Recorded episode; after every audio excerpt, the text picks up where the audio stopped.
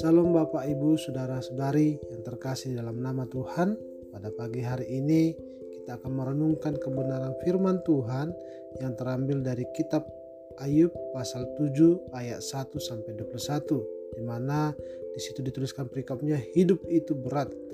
Pada pagi hari ini Bapak Ibu kita akan melihat apa yang dituliskan oleh kitab Ayub ini bagaimana Ayub banyak bertanya kepada Tuhan. Tetapi sebelumnya Bapak Ibu sudah mendengarkan dalam pasal 1 sampai pasal 6 di mana Ayub adalah orang yang benar di hadapan Tuhan dan pada akhirnya dia menderita dan penderitaan itu tidak tidak dipahami oleh Ayub.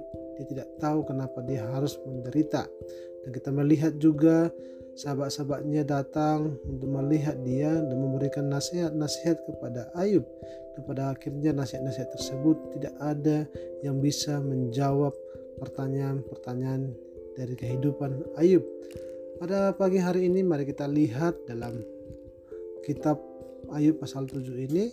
Saya akan bacakan dengan cepat mulai ayat 1 sampai 21 Bukankah manusia harus bergumul di bumi dan hari-harinya seperti hari-hari orang upahan?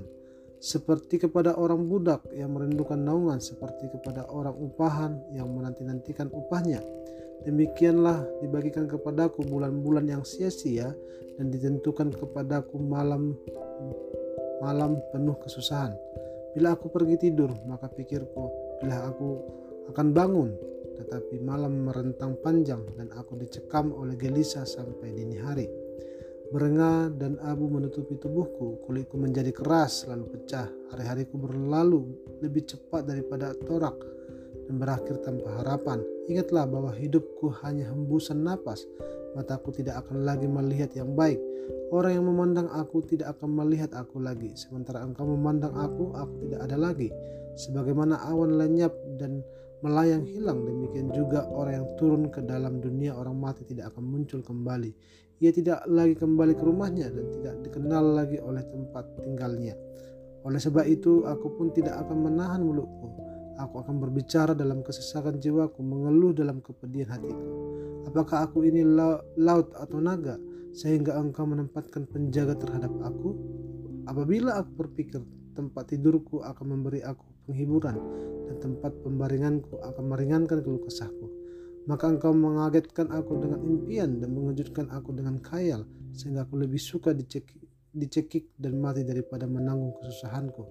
Aku jemu, aku tidak mau hidup untuk selama-lamanya.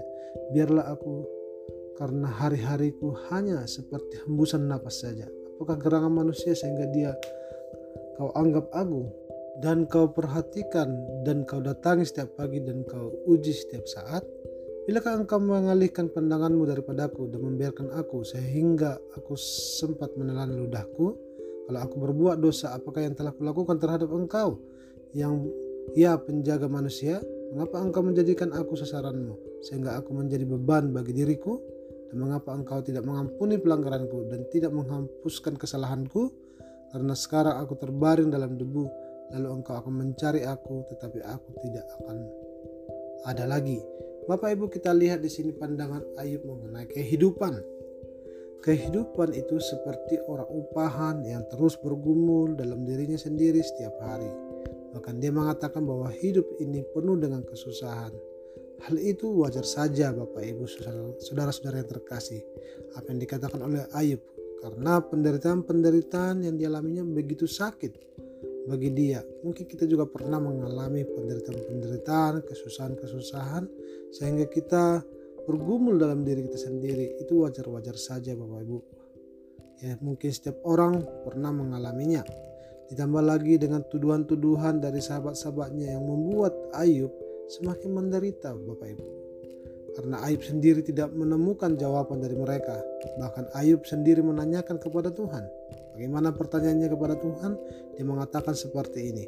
Kalau aku berbuat dosa, apakah yang telah kulakukan terhadap engkau? Ya penjaga manusia, mengapa engkau menjadikan aku sasaranmu sehingga aku menjadi beban bagi diriku? Sangat menarik Bapak Ibu pertanyaan-pertanyaan Ayub ini kepada Tuhan. Dan selanjutnya dia mengatakan seperti ini. Dan mengapa engkau tidak mengampuni pelanggaranku dan tidak menghapuskan kesalahanku? Karena sekarang aku terbaring dalam debu, lalu engkau akan mencari aku, tapi aku tidak akan ada lagi. Pernyataan Ayub adalah untuk mengetahui apa yang sebenarnya terjadi dan mengapa dia harus mengalami penderitaan tersebut. Dia merasa tidak ada melakukan kesalahan atau melakukan dosa di hadapan Tuhan, sehingga ia merasa Tuhan seperti raja yang kejam yang bertindak sadis terhadap hidupnya. Ada banyak pertanyaan Ayub terhadap Tuhan dalam perikop ini. Hal itu adalah luapan hati Ayub. Karena dia marah kepada Tuhan, dia tidak mengetahui kenapa semua penderitaan yang dialami terjadi. Dalam perikop ini juga Tuhan belum memberikan jawaban atas pertanyaan-pertanyaan Ayub. Seolah-olah Tuhan berdiam diri, seolah-olah Tuhan membiarkan apa yang dialami oleh Ayub. Seolah-olah Tuhan tidak bertindak atas penderitaan-penderitaan sehingga dia mengatakan dalam ayat terakhir, karena sekarang aku terbaring dalam debu, lalu engkau akan mencari aku, tetapi aku tidak akan ada lagi. Sampai dia mengatakan hal itu karena penderitaan atau masalah yang dihadapi dan kita tahu Bapak Ibu dia harus kehilangan semuanya dalam kehidupannya dan bahkan orang yang, yang terdekat sekalipun dalam hidupnya tidak mendukung, tidak memberikan penghiburan-penghiburan yang baik untuk dia. Malah dia mengatakan kalau kita lihat ayat-ayat seterusnya Bapak Ibu bahwa sahabat-sahabatnya adalah penghibur penghibur sialan bagi dia.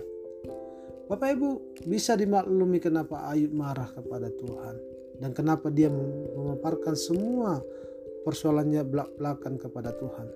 Ia sama, sama sekali tidak mengerti dan tidak dapat menerima siksaan yang ia alami akibat ketidakadilan Allah yang semena-mena atas hidupnya. Itu hanya pemikiran dari Ayub saja. Sehingga Ayub tidak melihat sedikit pun pengharapan di dalam hidupnya. Apakah benar Tuhan tidak adil Bapak Ibu? Apakah Tuhan tidak pernah peduli terhadap apa yang kita alami? Saya katakan kepada pagi hari ini kepada Bapak, Ibu, saudara-saudari yang terkasih, Tuhan itu adil dari dulu sampai selama-lamanya.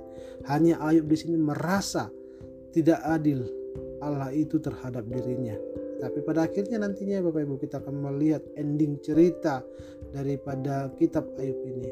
Begitu bersyukurnya dia di hadapan Tuhan karena dia mengenal Tuhan lebih dalam lagi dan dia mengatakan dulu saya hanya mengenal engkau daripada orang lain tapi sekarang dia mengenal Tuhan secara langsung dalam kehidupannya karena Tuhan langsung berbicara terhadap dirinya sendiri.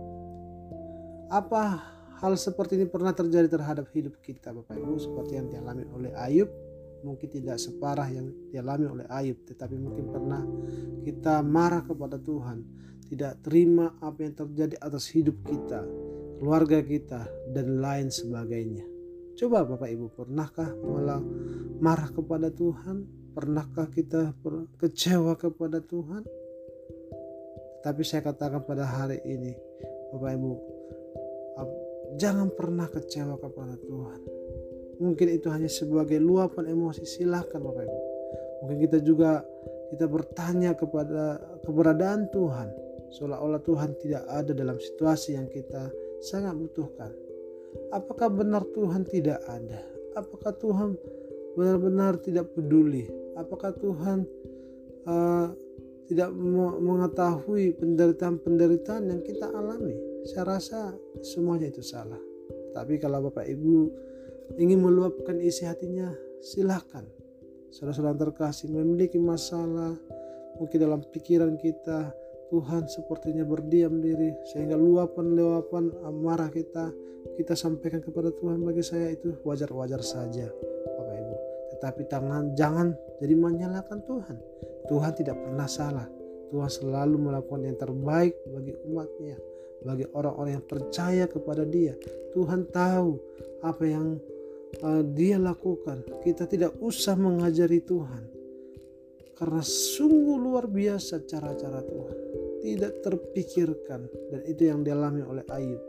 Dia awalnya seperti merasa kecewa, merasa tidak terima, dia marah kepada Tuhan, tetapi pada akhirnya dia menyadari segala sesuatu yang dia lakukan itu sehingga dia semakin percaya kepada Tuhan. Pemikiran yang seperti itu adalah salah. Bapak Ibu, kalau kita terus menyalahkan Tuhan dalam kehidupan kita atau menanyakan keberadaan Tuhan, menanyakan kepedulian Tuhan, itu salah. Tapi tidak apa-apa luapan hati kita kita sampaikan kepada Tuhan sekali lagi Bapak Ibu, tetapi jangan sampai kita ke titik tidak mempercayai Tuhan lagi. Itu yang sangat berbahaya. Jangan kita sampai tidak mempercayai Tuhan lagi. Hal itu sangat berbahaya terhadap diri kita Ayub wajar saja marah kepada Tuhan, tetapi tidak sampai meninggalkan Tuhan, meninggalkan imannya.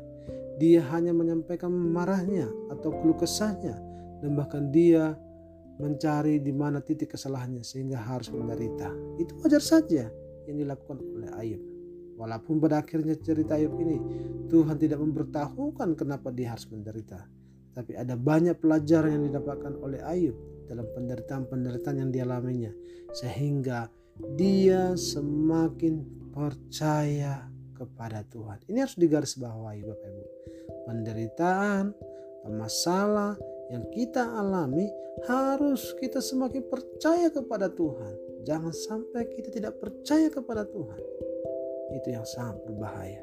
Tetapi waktu kita mengalami satu tekanan hidup, saya katakan kepada kita, percayalah dan percayalah kepada Tuhan. Tuhan pasti bertindak sesuai dengan waktunya Tuhan. Sehingga kita akan mengalami kuasanya yang dahsyat. Kesimpulan pada pagi hari ini. Setiap masalah yang kita alami atau penderitaan yang kita alami bukan karena akibat dosa kita, wajar saja kita bertanya-tanya kepada Tuhan seperti Ayub. Tapi satu hal yang mau saya sampaikan kepada kita semua pada pagi hari ini, jangan sampai meninggalkan Tuhan atau mengambil jalan pintas dalam kehidupan kita. Harus percaya kepada Tuhan dalam keadaan seperti apa pun. Karena Tuhan akan menyatakan kuasanya sesuai dengan waktunya Tuhan.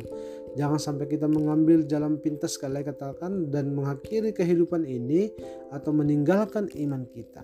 Mari kita belajar dari Ayub walaupun dia marah kepada Tuhan sebagai luapan hatinya tetapi dia tidak meninggalkan Tuhan.